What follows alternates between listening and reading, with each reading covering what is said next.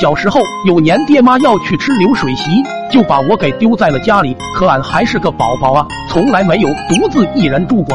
等到了天黑之后，我正在被窝里面瑟瑟发抖，突然有一股祥意袭来。不过看外面那漆黑的环境，也是让俺有些不敢出门。老话说得好，憋水能行千里路，拉稀寸步脚难行。我躲被窝里面，那叫一个辗转反侧。后来实在憋不行了，只能无奈下地，直奔黑暗中的茅房。一阵砰砰砰、噗噗噗、乒噗砰连串的震天响之后，总算是如释重负。就在我走出来的时候，突然看到地上有一团东西，伸手一摸，感觉脆脆的。由于天黑的缘故，也根本搞不清楚到底是个啥，只好拿着回了屋。打开灯一看，二二差点没把俺给吓个半死。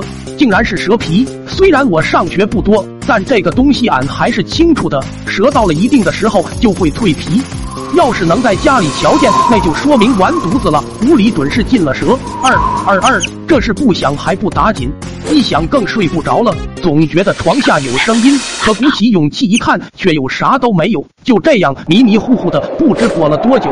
我忽然感觉到呼吸困难，隐约看见一条巨蟒缠在了俺身上，从嘴里探出猩红的信子，不停舔舐着我的脸蛋。就在他张开血盆大口的瞬间，我突然惊醒了。好家伙，原来是个梦啊！俺赶忙打开灯，坐在床边，是再也不敢睡了。这时，院子里隐约传来了声音，沙沙的，像是有东西穿过了杂草一样。我二你个二二，这都要干啥呢？啊！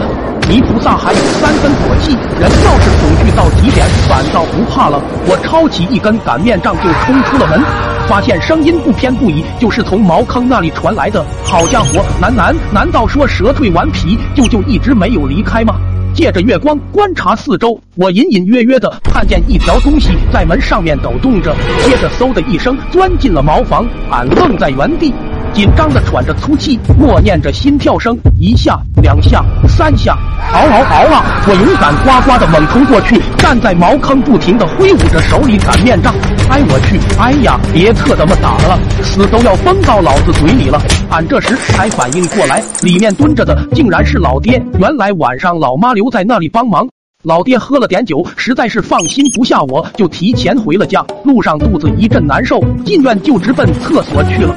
我看到的长长的东西根本就不是蛇，而是老爹习惯性的把皮带搭在了门上面，完事之后再往回一抽，让我以为是蛇在爬行。嗨，一不小心闹了个大大的误会。哇哇！